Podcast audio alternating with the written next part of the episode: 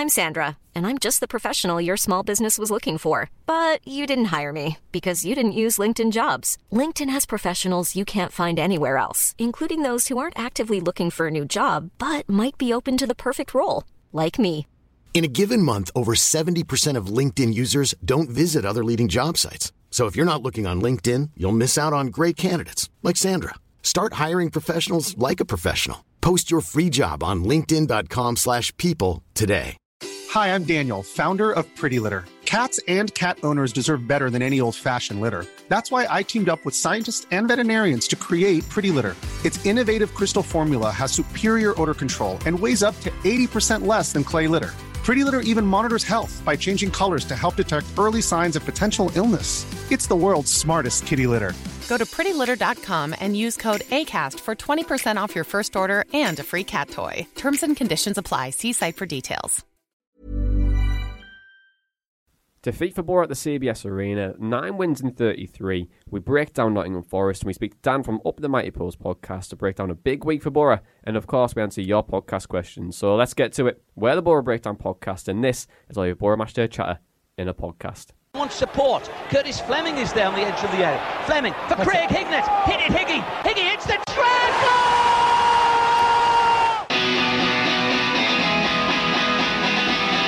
Ravanelli coming alive again. Juninho wants the ball played to him. Ravanelli spots out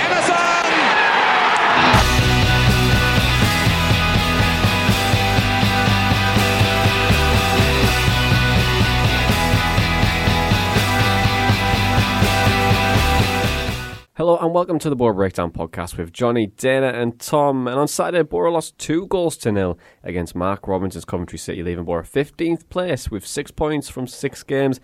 Guys, defeat yesterday. Tom, I want to, I want you to tell me how you're feeling in, in three words. Uh, very, very disappointed. Okay, why? Why very, very disappointed? It just wasn't a great performance, was it? I think we said before the international break, uh, you know, we, we've got that couple of weeks to, to get things done on the training ground and then kick on from there. And it was just, it, it was worse than than the performance at, at Blackburn, uh, at home at Blackburn. We've went back instead of kind of pushing on. Uh, you know, it's a disappointing kind of like false start after after the international break. So fingers crossed we can put it right quite quickly. Yeah, well, we have got two games this week. Um, but Dana, your three words. How, how are you feeling? Sim to end. Sim to end. Yeah, because Oh. you know I've just got some thoughts on this season, and I just I know it's early days, and people think that this is a knee jerk reaction, and I think that's a completely valid response. But I just feel like this season we'll end up looking back on it and really dubbing it a bit of a wasted season. And you know I have my thoughts on that. I think it's mainly because I, I, I just feel like Neil Warnock is holding us back, and that we are trying to move forward with a new direction. Obviously, the appointment of Kieran Scott and then the change of approach in the transfer window. But I just don't think we've got the right manager to head all of it. So are you suggesting change? I don't. I don't really know to be honest. I don't know where I stand on it because yes, we could get rid now, but then again, I think this season will probably end up being a bit of a wasted season. I don't know where I stand on it to be honest. I wouldn't be averse to Neil Warnock leaving, but I don't know. Yeah, well, look, it's, still very early, and I think that's like my three words. It's still early, but like the obviously after after six games, when you look at teams who've who've got promoted and after bad starts, they tend to kick on after like ten to fifteen games. And my opinion's always been judges at Christmas, and we'll see where we're at. Um, but I think with with Boro now, I, I think to put it bluntly, I think we are a mid-table side anyway. Like I know this season, it's, it's not me like saying, "Oh, we're going to finish mid-table this year," but I'm saying, as a club, the club has recruited poorly. They haven't had a strategic in uh, the, like a strategic plan in terms of management. Um, they haven't had a certain style. No one's been singing from the same hymn sheet. There seems to be a divide. So that all of that muddled together doesn't really give you an output of success, really, does it? It just Mm. it just it just says like chaos. Um, I don't know what it's like. That, I don't know that, meme where it's like the dog and it's like the fire and they saying everything's fine. That's what it's Yes, kind. That's what it's kind of like a little It bit, wasn't it? is. Like over like the last few seasons, but it, it's still very early. I think things can still get better. but at the moment, if if if I'm honest, like I think where we're at at the moment is probably where Boro should be at at the minute. Do you know what I mean? That, that's kind of hmm. where we should be. Like, if everything off the pitch is going well, is is in transition, surely the stuff on the pitch probably will will follow that to, to some extent. But Yeah, I don't know. It's it's a weird one because I, I feel like I mean, how long has Neil Warnock been here now? Since June 2020. June 2020, yeah. I just don't feel like we're any nearer to being either a Neil Warnock side or even a decent side that can, you know, be gunning for promotion this season. I think a lot of people have mentioned recently I've definitely seen a shift in the sort of perception of, of Boro's season and the, the opinions on Neil Warnock recently. Um, I just kind of feel like uh, I don't know. I just I'm a little bit disillusioned at the moment. I think, and results like that against Coventry, performances like that against Coventry, is it, they just don't help. Um, and I feel like um, tactics are maybe a little bit outdated. Well, we'll we'll break. Let's break Coventry down, and then we'll move on to Boro's form because some of the, the facts and figures are, are quite are quite bleak, if you want to go that way. But we'll we'll start things off, and we'll go before the game first. Dana Paddy McNair was going to start in that bo- uh, in the back three. Injured, of course. Sol Bamba replaced him, and congratulations to Sol Bamba by the way. Ninety minutes in Yeah, uh, after coming back from cancer as well, so fantastic for him. Um, but he came in at the side. But how, Dana, how how big of a blow is it for for Boro to lose Paddy McNair? I appreciate he's going to be assessed on Monday. We don't know the impact he potentially could be out for, but how big of a blow would it be to lose him? It depends on what formation Boro are going to play with for the next handful of games because, as I've mentioned a few times, I think in midfield, Paddy McNair, he's just he's not really as present as he is when he's bringing the ball out from the back in uh, from defence into those sort of deep areas of midfield. So if we play with the with wing backs, which I don't think we will after yesterday's game, then yes, it would be a uh, he would be a big miss. But if we're going to play with a four at the back and then three in midfield, it's not so much of a loss, in my opinion. Okay, well, not much of a loss, but Tom, do you think Boro? Well, Dana thinks so, but do you think that Boro will probably change system now, given that the injuries we've got? I think we've got like a depth twenty three players and four out injured. Um, do you think we might maybe change? I think we have to, unless Bola's going to be back in the next couple of games, which nobody seems to know. um, I, I'm kind of more in favour of us going four at the back now, especially if uh, if Bola's still out. We can probably get away with playing Peltier there and not having him kind of bombing forward as much. We don't need him to to play wing back, but if, if we're going to stick with a three at the back slash five at the back and playing playing wing backs, then we need Bola back. Um, Paddy McNair will be a massive miss to, to that system. Mm, You've both said the the wing back system is probably not going to be as effective now, but why why do you think that is? Just out of curiosity. I think it's unbalanced at the moment. Um, you know, w- w- with Bola being out injured, we don't really have another option there. Fair enough, you can play Tav or Jones there, but they're not wing backs. They're both well. Jones is kind of more of an out and out winger, and Tav's kind of your more creative player that you want up top. You don't want him playing left wing back. So ideally, you know, we need Bola back as quick as possible. But if if if not, then we've got no one else who can really play there. I think the only two players who could have played wing back are both out on loan at the moment. Oh, so, you, so, so do you not do you not see uh, Tav maybe filling in for for for Bola on the left wing back? I mean, it, it's a possibility. Um, you know, Warnock said the other day, like, "Oh, he'll probably play a left back if I wanted him to," and I've got no doubt that he probably will, would try and play Tav there, but I don't want to see Tav playing there. Um, you know, you you want to see him up top creating chances or like cutting in from the right on, onto his left, and he's just not going to get the the opportunity to do that if he's if he's having to fill in at left wing back. Personally, I'm, I'm just I'm quite disappointed that after the the transfer window, such a glaring problem through the entire summer wasn't actually addressed, and you know now now we're in the free agent market, but we apparently missed out on one last week. That'll have been It's like- Kane Bryan, won't it? Yeah, like just try for a few at once. Like it, it's obvious that we we need another option there. I can play left back. I mean, I've got a terrible injury record, but I reckon I'll, I could I could do a job. um, but in terms of, of the defence, Tom, you mentioned Lee Peltier there, um, and him and, and Bamba in defence. Um, and appreciate yesterday. I feel like we must have been the slowest defence of, of all time, really, with with with Bamba, Fry, and, and, and Grant Hall. But how do you think Bamba coped yesterday? Because I appreciate it was his first, probably his, well, that's his second full ninety, isn't it? Given that you played against Blackpool, right? You played against Blackpool Mm. in the cup, but in the first league game. Um, but how do you think he coped Justin? How do you think the defence coped in general as a three? Because it seemed to get torn apart at times with the pace of, of, of the Coventry team. I didn't mind Bamba so much yesterday. Um, going to be honest, I- he was better than I was expecting. You know, for for that time out out of football and then playing a, a full ninety yesterday at very short notice, he he looked all right when when he was called upon. Um, at, at times, certain others in the defence didn't have a good game. Um, I think particularly Grant Hall and Dijksteel. I've, I mean, it was sad to see, but Dijksteel had an awful game yesterday. Um, and and I thought Grant Hall didn't play well either. Um, as a, as a whole, I just think setting up in that system yesterday, we just really missed Paddy McNair because we didn't Mm. have anyone bringing the ball out of defence, and it just it seemed very kind of disjointed between the defence and the rest of the rest of the team. Okay, so Dana, I'm going to ask you about Dijksteel really quickly because we had a poor game yesterday. Wh- Why, why do you think it was then? Because he, he's been so consistent. I mean, appreciate players can have bad games, everyone can have a bad day, but why, why do you think he's been quite poor?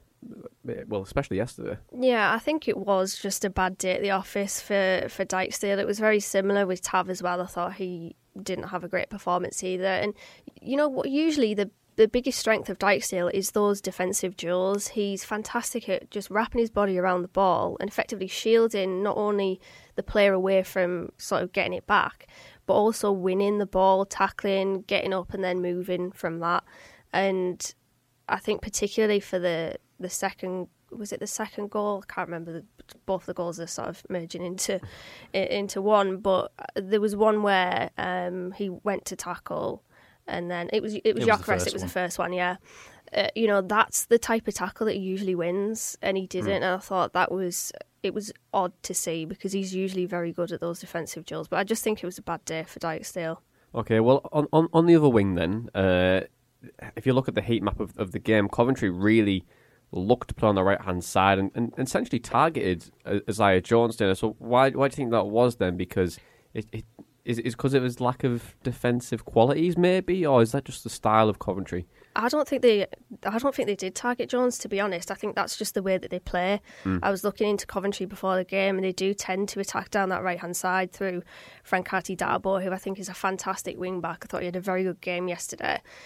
And then Callum O'Hare moves into those areas on that right hand side as well. So I think Coventry, they just played how they usually play. And this is my problem with Boro.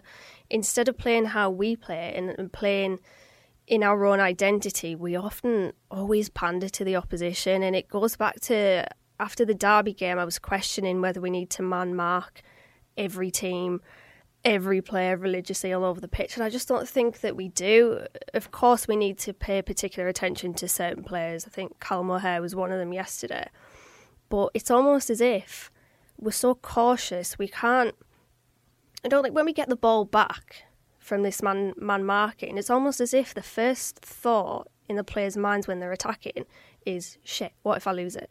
I'm gonna have to like, you know, get a dog lead on Callum O'Hare and, and follow him all across the pitch. And, and when it works, like it did last season against um, Norwich when Darnell Fisher pocketed Todd, Todd Cantwell, it's fantastic. But my question is, do we need to do that to every team? I would just love to Boro. I would love Boro to play with their own with their own identity, and instead of playing the opposition, play their own game. I totally agree with that as well. I think um, I, I remember under under Mowbray we used to do it quite a lot as well. I remember specifically one game against Peterborough where, to be fair, it did work, but he was switching the centre midfielders round and rotating them. Um, so Peterborough kind of didn't know who they were marking, but it was set up to to confuse them, and, and it worked against them, and it, it did work well. But he tried that too much, and it was never never one formation that we stuck to, which I kind of see now.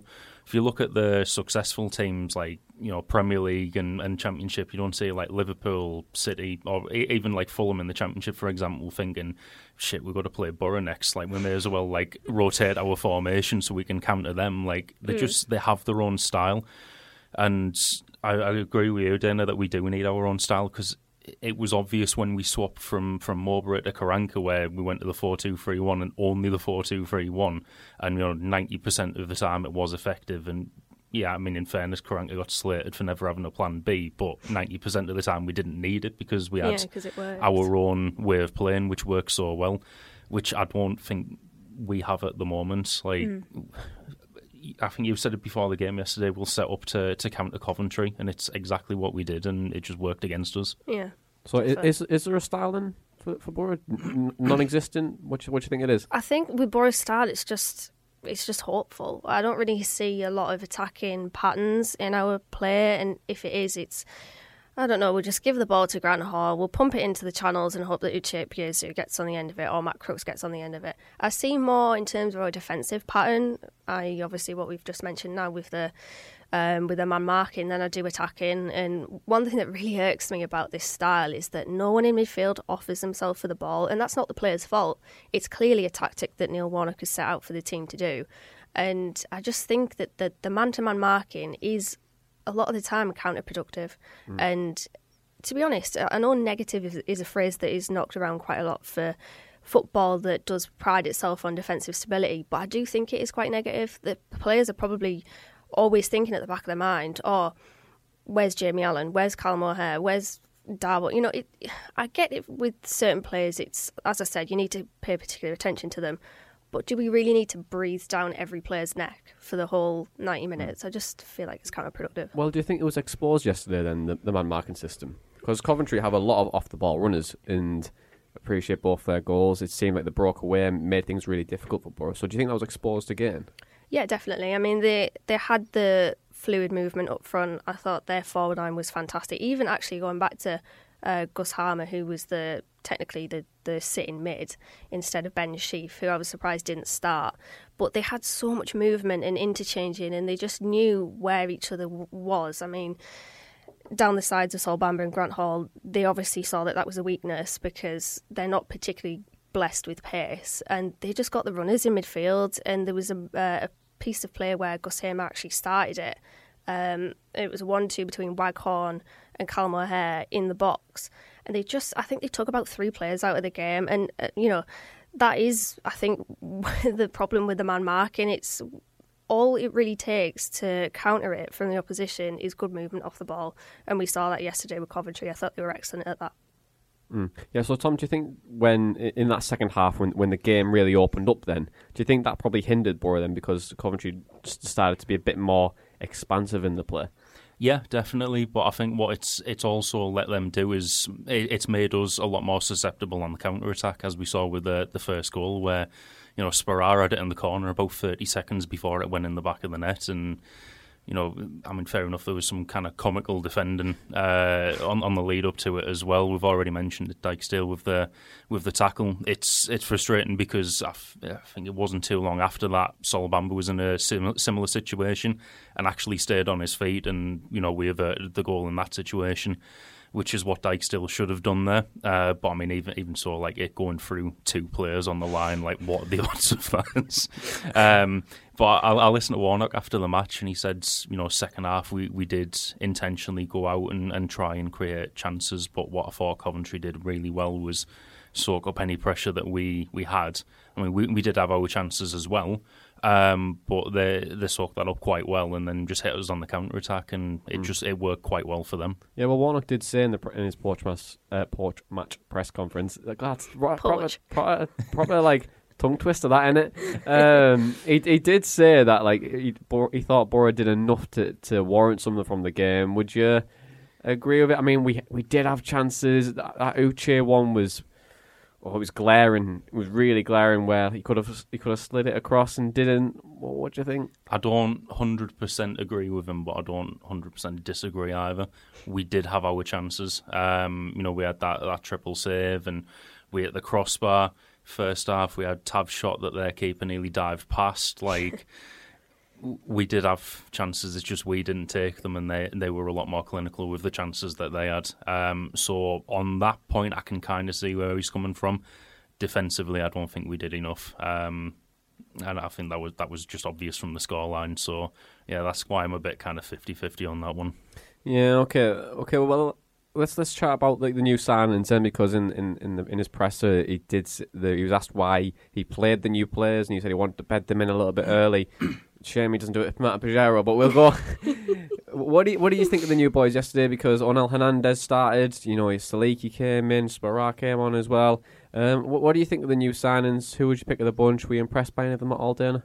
I think Hernandez, obviously, it's easy to say him because he started the game. He had more minutes than uh, Lea Siliki and Sporar, but he had some good good dribbles. There was a, a, a move down the left where he cut the ball across the face of goal, and unfortunately, Uche didn't quite get to it. But I thought, yeah, I thought he was good. Um, my problem with uh, it's not specifically with Hernandez, but with the way that we set up yesterday is that we did seem to have a lot of players on that left hand side. Um, and I was trying to work out our formation for, for a while. I know I put in the group chat, well, is it is it this, is it that? And then I think I decided on it was was it a three four one two, I think it was, with Onel just um, just beside Uche. But yeah, he impressed. I think he showed some good attacking intent. Um, there were a few good dribbles, a few moments where he did cause problems, but then he faded in the game as sort of um, Coventry really seized control over it. But yeah, Lea Siliki had a few good crosses in the box, which is what um, I've seen when I've been watching him um, at Rennes. He he does have that in his in his wheelhouse. And then Sporar within I think five minutes was doing his usual pointing to to the ground to have a, a ball played into him, and then Matt Crooks didn't feed him, so he's probably got to get probably got to get used to that. But yeah, there was a few good signs, a few dodgy signs as well, a few dodgy touches, but you know they they've just been sort of thrown in there, haven't they? So there's more to come from them. Yeah, Tom. Uh, pretty much the same. Um, yeah, Hernandez had uh, a few good dribbles, created some okay chances for for the minutes he was on the field. What I'd like to see going forwards is him playing on the right if we do uh, change system.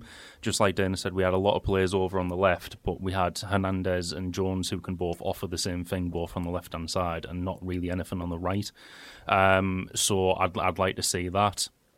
Lea Siliki, I noticed that about the the crosses as well. Uh, I, it was kind of playing in my mind what we discussed about on the on the last podcast, where it was mentioned he has an absolute wonderful left foot, and did see that yesterday. He was caught in possession a couple of times. I think Warnock mentioned it after the match that you know he wasn't kind of up to up to pace yet, but he's only going to get that from from playing. So I hope he's not going to take three months to adapt to, to England as well. Um, and uh, Sporar, what what I noticed about him is uh, he was quite quick, uh, which I've not been used to from our strikers for, for a long time. so uh, yeah, fingers crossed he's able to kind of get some chances uh, fed into him in, in the upcoming games. I hope so too. Um, so let's let's chat about Boro's form, shall we? Because defeat yesterday left Middlesbrough with nine wins in 33 games in 2021. So nine wins, seven draws, and 16 defeats. Uh, 37 goals for and 47 against. Um, so it's a win percentage of 27%. Uh, so Dana, why do you think Boro is struggling to win games at the moment? Well, I mean, I look back How at my long notes. have I there are a few themes, but yeah, I was looking through my notes from the games this season, and in a lot of the games that we haven't won, which you know is a lot of them, we've only won one game this season. Um, I suppose the common takeout is the man-to-man marking. I hate it. I really don't like it. I think it's just so negative.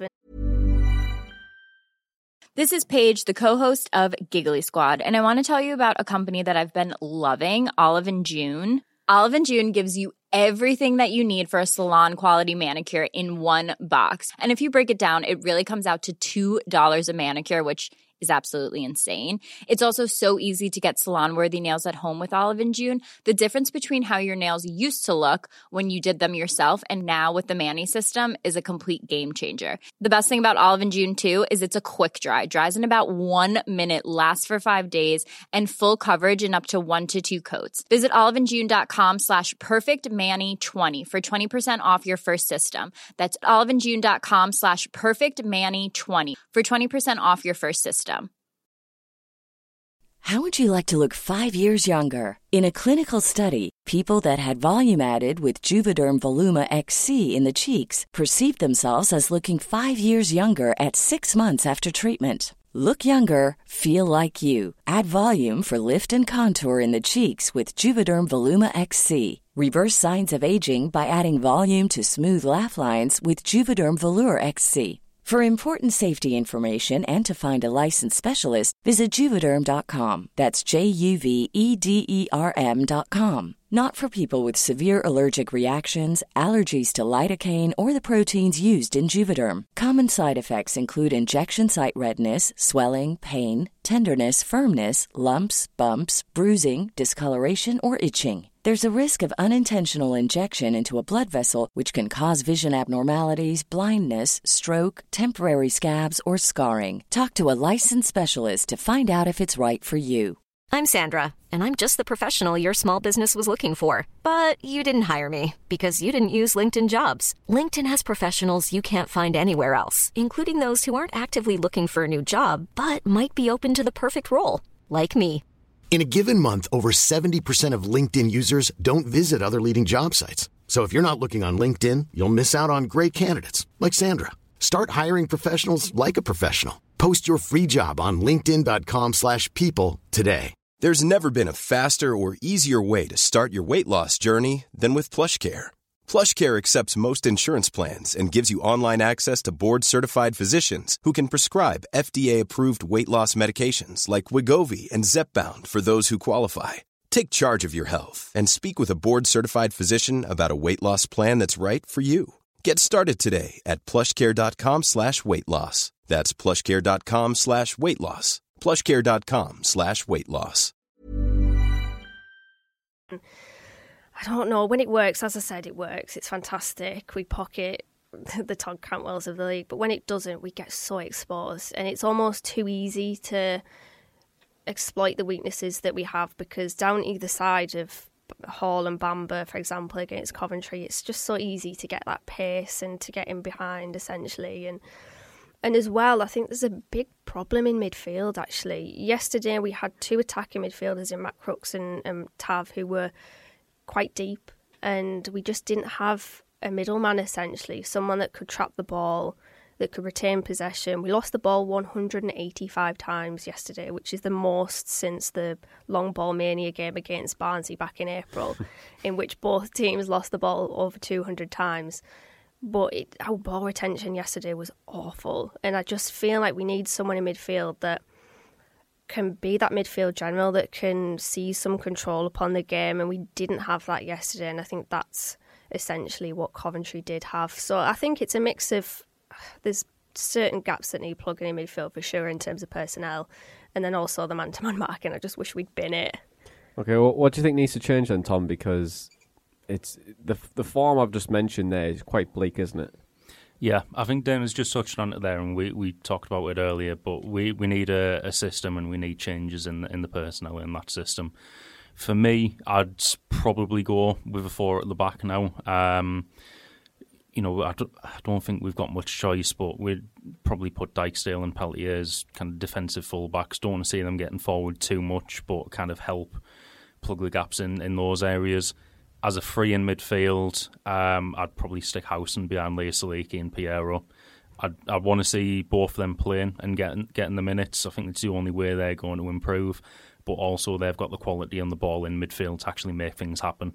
And then you just need uh, wingers either side of Uche or Sporar up front. Um, so we stick to that system. We make the changes, stop man marking people, and we kind of go with our own sign, uh, style of play rather than trying to adapt to everyone because it's clearly not working. Yeah, it's it's clearly not, is it? I think when when you look at Boro's as form over 2021, it, it seems that we've just been found out, really. I mean, it, the whole style and, and tactics of our play just seems like teams can just read it. And uh, for me, like, we I think we are quite numb in terms of like playing because like I don't know. It, there's like nothing to it. Like there's literally no feeling in our play. There's like I can't really work out what we do. I, I don't. It's like kind of like water in a sink.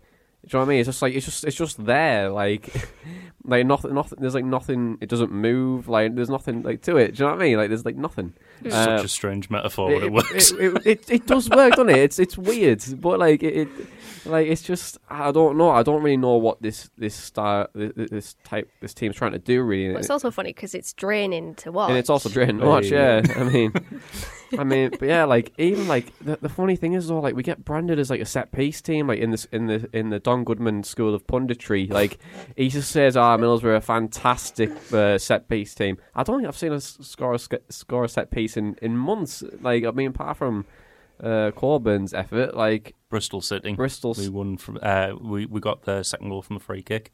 Yeah, that was about it this season. Like we've had our chances from from long free kicks and corners, but yeah, it's like they don't practice them. Do you know what I mean? Like I just don't really know what our strengths are. I don't know what I don't know what our weaknesses are, but strengths wise, like goodness me, like if you want to be a, a, a top six side, you need to start like having some like portents up front. you know what I mean? Some aggression, break like... teams down. I just don't think we do. I think we've we've passed it to Jonesy and see what he does. Do you know what I mean? yeah, basically. but it's like that um, article that I sent you in the group chat about Plymouth, and I would love Ryan Lowe at Boro, by the way, as manager. I think his football is absolutely fantastic. And he's somebody that will really pride his teams on his team's way of playing. There was a game against Bradford and an article that I was um, reading where it was basically a really cut up pitch. It was, I think the, the game was actually in jeopardy anyway of, of starting because of the conditions. And he was asked, well, why didn't you change the way that you play? Why didn't you go a little bit longer? And he was like, well, no, because that's not how my teams play this is how mm. my teams play. We're going to play with it. And I think there's a certain. I mean, sometimes I do think you have to adapt, but we don't have an identity. The, or the only identity that I can see is the man marking, and that's defensively. Offensively, I just don't really see anything with with us in terms of, like mm. you said, what are we? what are we? Yeah, I think Russell Martin said something similar, didn't he, around mm. his his style um, of football. He was like MK Dons, and he's like, "Well, why would I want to change what we're trying to do here?" Like, do you know what I mean? Mm, exactly. Yeah. Yeah, it's very interesting that. But let's let's move on to podcast questions because it, it kind of helps delve into a little bit more. And obviously, podcast questions. You submit them on Twitter, we answer them on the podcast. And for the first one's from Charlie. He says, "We always struggle to impose ourselves in the majority of games, and with our defending being suspect for a while now." Are we just a counter attacking team and trying to nick games 1 0? Tom, are we a counter attacking team and trying just try and nick games 1 0? Oh, just rubbish. I, don't think I don't think anyone wants to see that type that type of player, um, and we've got the options up front now to to not be that type of player, uh, not play that type of system. So we just need to start playing like it. Really, we need, like I said, one one clear system and actually utilize the attacking players that we've got properly. Well, it's funny. It, it just adds to like the question of what are we? Because I was looking at the amount of shots that we've taken from counter-attacking situations. Just the two we scored from one of them. Mind, I can't remember what one that was. I'm gonna have to maybe think Jonny about Olsen, that one. Maybe the other week. Oh yeah, yeah, it might have been. Yeah, but I wouldn't even brand us as a counter-attacking team either. We're just a pool of water in a sink. We're just hopeful. That's just all we are. We're just hitting hope. Middlesbrough Football Club, uh, Hope by Twister. Let's see if we can get branded plucky little Boro because we all know what happens when people are branded like that. oh, sorry. See if we can get branded plucky little Boro because we all know uh, what ha- what happens when people brand teams like that. Promotion next season. Promotion. Well, uh, the next question it's it's an interesting one. It's from Matt, and he says, "Gibbo has put his hand in, uh, in his pocket. The recruitment's delivered. Now it's down to Warnock. How long would you give him to find the right formula and to get his squad where it should be until the next international break, which is a month away, um, Christmas or at the end of the season? Dana, how long would you give it?" Well, the question was about finding the right formula, wasn't it? I'd like mm-hmm. to hope that by the time of the next international break, there's at least some cohesion in the attacking patterns of play and that we have somewhat of an identity. So I'd probably give it until the next international break. But in terms of judging where we are, I would give that probably till Christmas. Christmas time? Kind of the same. Um, yeah. I don't. I, I think I wouldn't want us to act too early um, just in case, because yeah, fair enough. The the new manager would have a lot of time to turn things around and get us to where we probably should be aiming. But also, there's a lot more time for things to go wrong, which I think, as as much as we can kind of say about Warnock and his system at the moment, it's not never kind of looked likely that we'd be in a, a relegation fight. It just kind of we're like there like your, your pool of water analogy. Um, but um, yeah, I, I, think probably around Christmas is fair to judge if it's not going well there. We've we've clearly kind of got a long long term plan in place now with Kieran Scott being there, uh, and it seems like we've been recruiting that for recruiting towards that for a couple of years anyway. Um, you know, give the see, it's it's not even the matter of giving the new manager a, a January transfer window because I don't think they're going to have too much input on the on the players now. But Mm. uh, yeah, just you, you'd have half a season there to to kind of make it work. He's, he's starting to believe my bold prediction about Leo being manager at Christmas. no, it's definitely going to be Blackwell. Uh, yeah, he's thinking, nah, nah, it's Leo all over. It's abs- it's going to be Leo, I'm telling you.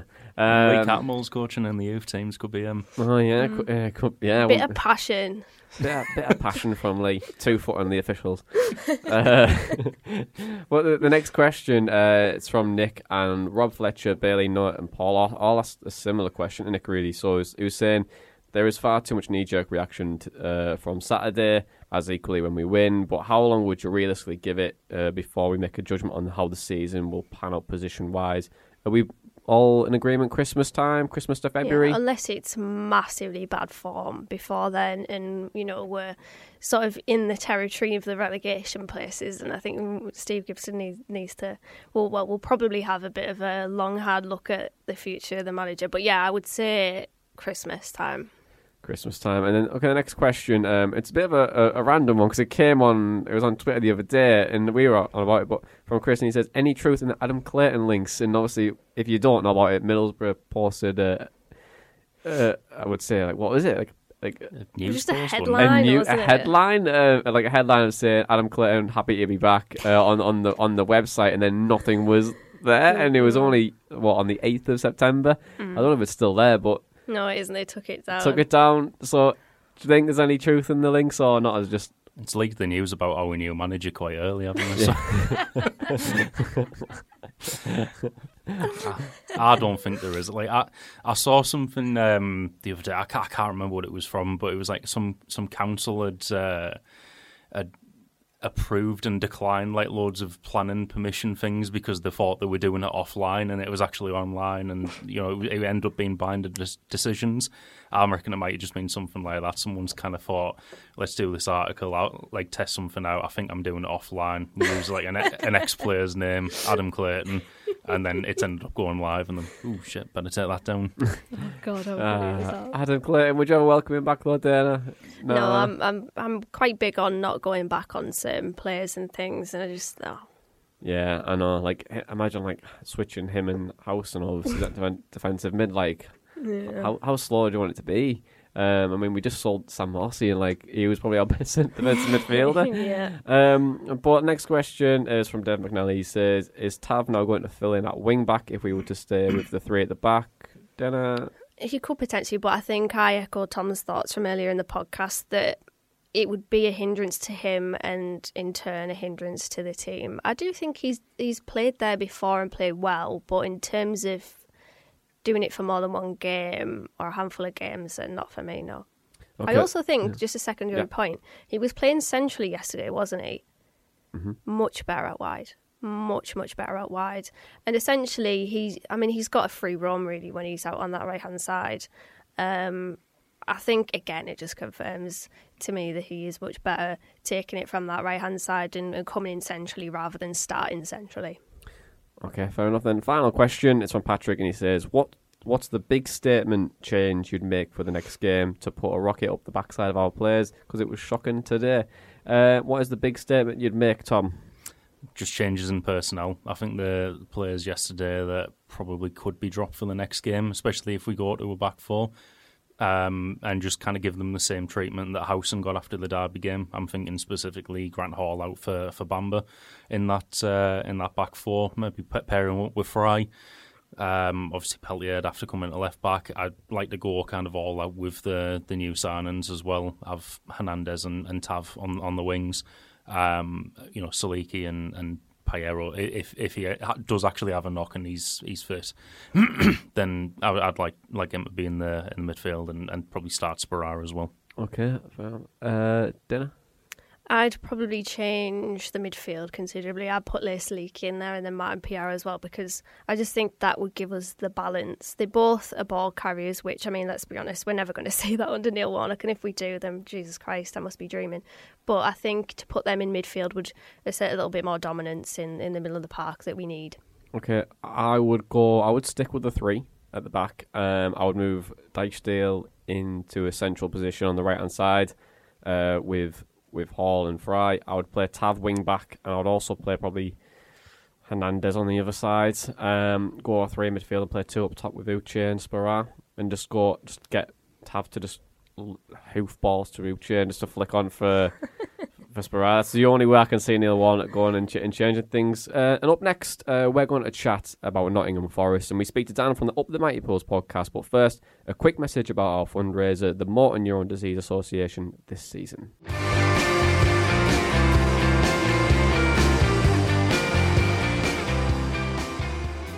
This season, we're fundraising for the Motor Neuron Disease Association.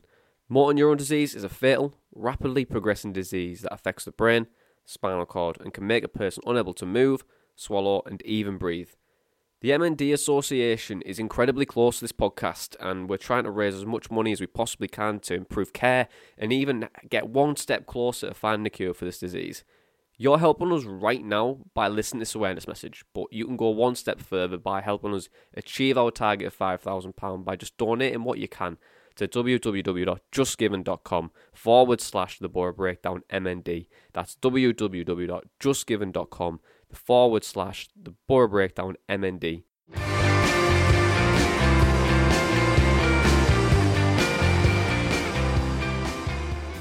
So welcome back to the Boro Breakdown podcast, uh, guys. Let's break down Nottingham Forest Wednesday night uh, at the City Ground. How do you think? How do you see it going? Well, based on form, we should be in for a, an all right game, but this is Boro. Um, Nottingham Forest haven't won all season, um, although they are playing in 45 minutes at home to Cardiff, so that might change by the time this goes out. Um, they drew one all with Derby in the last game. Um, I remember watching that in concourse at the Riverside and thinking both teams were absolutely poor. Um, and then before that, lost away 1 0 at Stoke. Uh, lost at home 2 1 to Blackburn, uh, lost at home 2 1 to Bournemouth, and also lost on the first day of the season away at Coventry, just like us, although they actually scored. So they've not won all season. Um, all it's kind of missing is a striker who hasn't scored since 2003, um, and it would be a typical Boro uh, result. But that, that's the kind of team that we're coming up against Wednesday. Oh, Dana, John has some player breakdown as well. Yeah, they play a 4 2 3 1. I was looking at their XG actually. They have the lowest XG in the league with 2.9. I appreciate they've got another game to come, but I mean, they're, they're massively struggling at the moment. I think Chris Hughton is almost delaying the inevitable. I think he probably will end up getting sacked soon. He's probably in that bracket of managers where I do feel like the game has moved on from them. And I do remember a lot of Boro fans wanted Chris Hughton after Jonathan Woodgate, because, or not after Tony Pulis, because they wanted a better style of play, which is funny because I don't think that uh, Chris Hughton's style of play is particularly great. Um, anyway, but I think a, a player to player to target and a player to look out for. I think a player to target is definitely Gaëtan Bong. I've seen a lot of um, criticism of him recently, particularly in the derby game. Of course, there's heightened emotions in that game because it's a derby, but I think in that game, he, from what I saw anyway, before I, I left for the Riverside, he did look particularly poor. Um, getting in behind him, his positioning was was pretty bad in that game. And then one to look out for is definitely Philip Zinkernagel. Um, he's come in and. I've got him in my uh, championship fantasy team actually, and he's he's done some decent business for me so far. But I think he's someone that really shouldn't be at Forest because he's a player that probably deserves better than than to play for a team that are really struggling at the moment. So he's definitely one to look out for. Creative, good delivery on him from out wide. They are a team that um, play from both sides really. There's no like Coventry particularly played um, out on the right. They go down both wings. Um, so he's definitely one to, to look out for. Okay, so how how do you see the game going then? Ooh, it's. I mean, after that Coventry game, we have to have a, a result that lifts us. Forest are in horrible form, but to be fair, oh, it's one of those sort of trap games, isn't it, where I can kind of see us losing it. But I'm gonna try to be positive and say one 0 Boro. One number. Tom, I, I already feel like I know your answer, but we'll go with it. I'm going to go one all. I, One I, all. I don't think. Uh, I swear you've gone one all on pretty much every game this season. We're I, have I to s- I check that started out. off quite optimistically, and now it's just going downhill. Like Optimistic Tom is just is, is just dead and buried Tom. now. Yeah. I'm just tired now.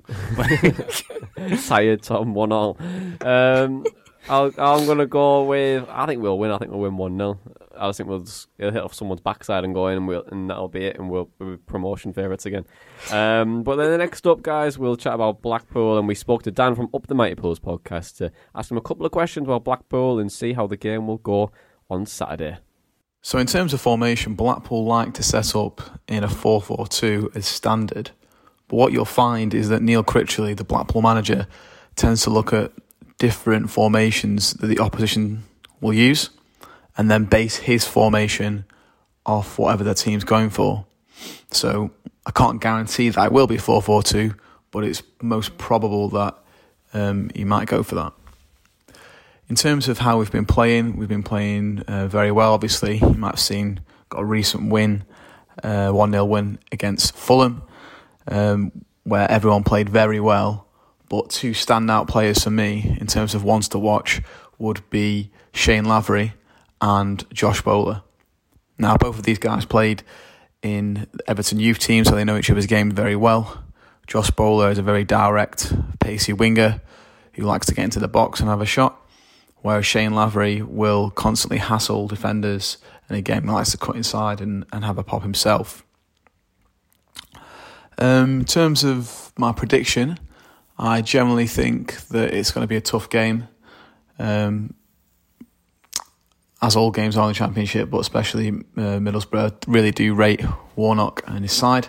So I think it's either going to be a. I've got two minds here. I've got a 1 1 draw in my head. I think it's just going to be a 1 1 draw.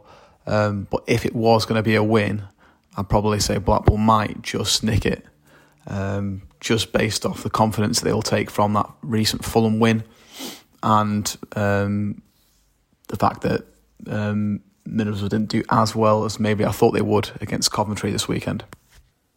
Okay, guys, uh, Blackpool um, in the cup game, the, the Torners apart, of course. Um, can we maybe see something similar? Because they, they really did play us off the pitch on on, on that night. I appreciate we had to have a, quite a few youngsters playing, of course, but they, they did tear us apart. Yeah, um, I don't think it's going to be the same as the the cup game. Of course, as you mentioned there, it was a completely different starting eleven for Boro. But someone that impressed in the in that game and someone that I think is going to impress in this game is definitely who Dan mentioned there as one of the players to look out for, Josh Bowler. He was linked with us, I remember, a few seasons ago. I think it was under Tony Pulis, actually. Um, he probably did a good thing not, not joining us then. But he's a very good player, as he said. Very direct. Scored the goal against Fulham, which, I mean, defending was bad from um, Antonee Robinson and I think it was Seri. Um, but he's a very good player, very creative player, threat in the box as well, threat from out wide. But in terms of a prediction, um,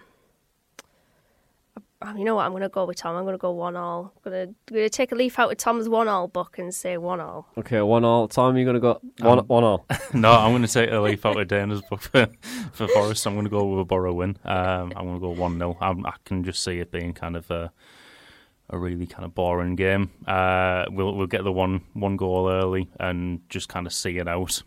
Full time whistle. Middlesbrough five, Blackpool five. um, I'm going to go with. I think we'll win. I think we're going to have a good week this week. I think we'll go two 0 Boro. Um, I think we.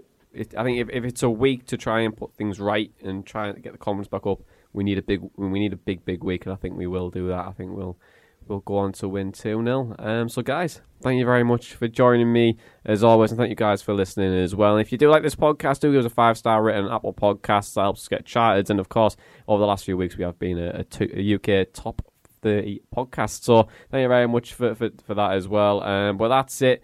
15th place, six points in six, nine wins in 33. It sounds bleak, but it's still very early in the season. But this has been the Boro Breakdown podcast, and that was our Matchday Chatter in a pod the Boro Breakdown.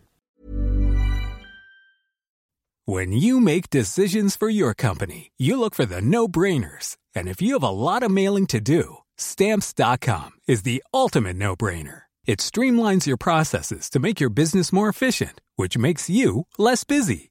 Mail checks, invoices, legal documents, and everything you need to keep your business running with stamps.com.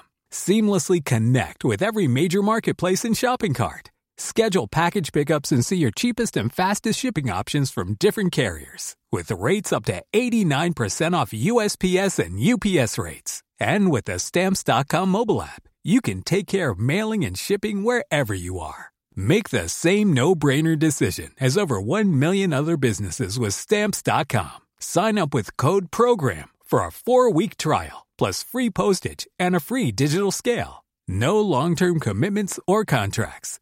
That's Stamps.com. Code PROGRAM.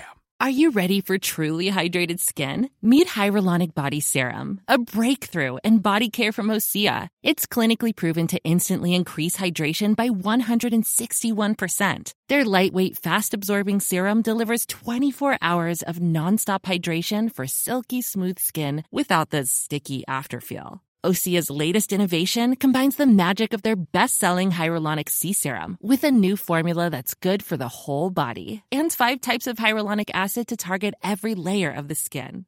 Osea is a women-founded, women-led brand that's been crafting seaweed-powered products for nearly 30 years. The best part? Everything Osea makes is clean, vegan, cruelty-free, and climate-neutral certified, so you never have to choose between your values and your best skin. Treat your skin to clean, vegan skincare from Osea. Get 10% off your first order site-wide with code SUMMER at OseaMalibu.com. That's O-S-E-A Malibu.com code SUMMER.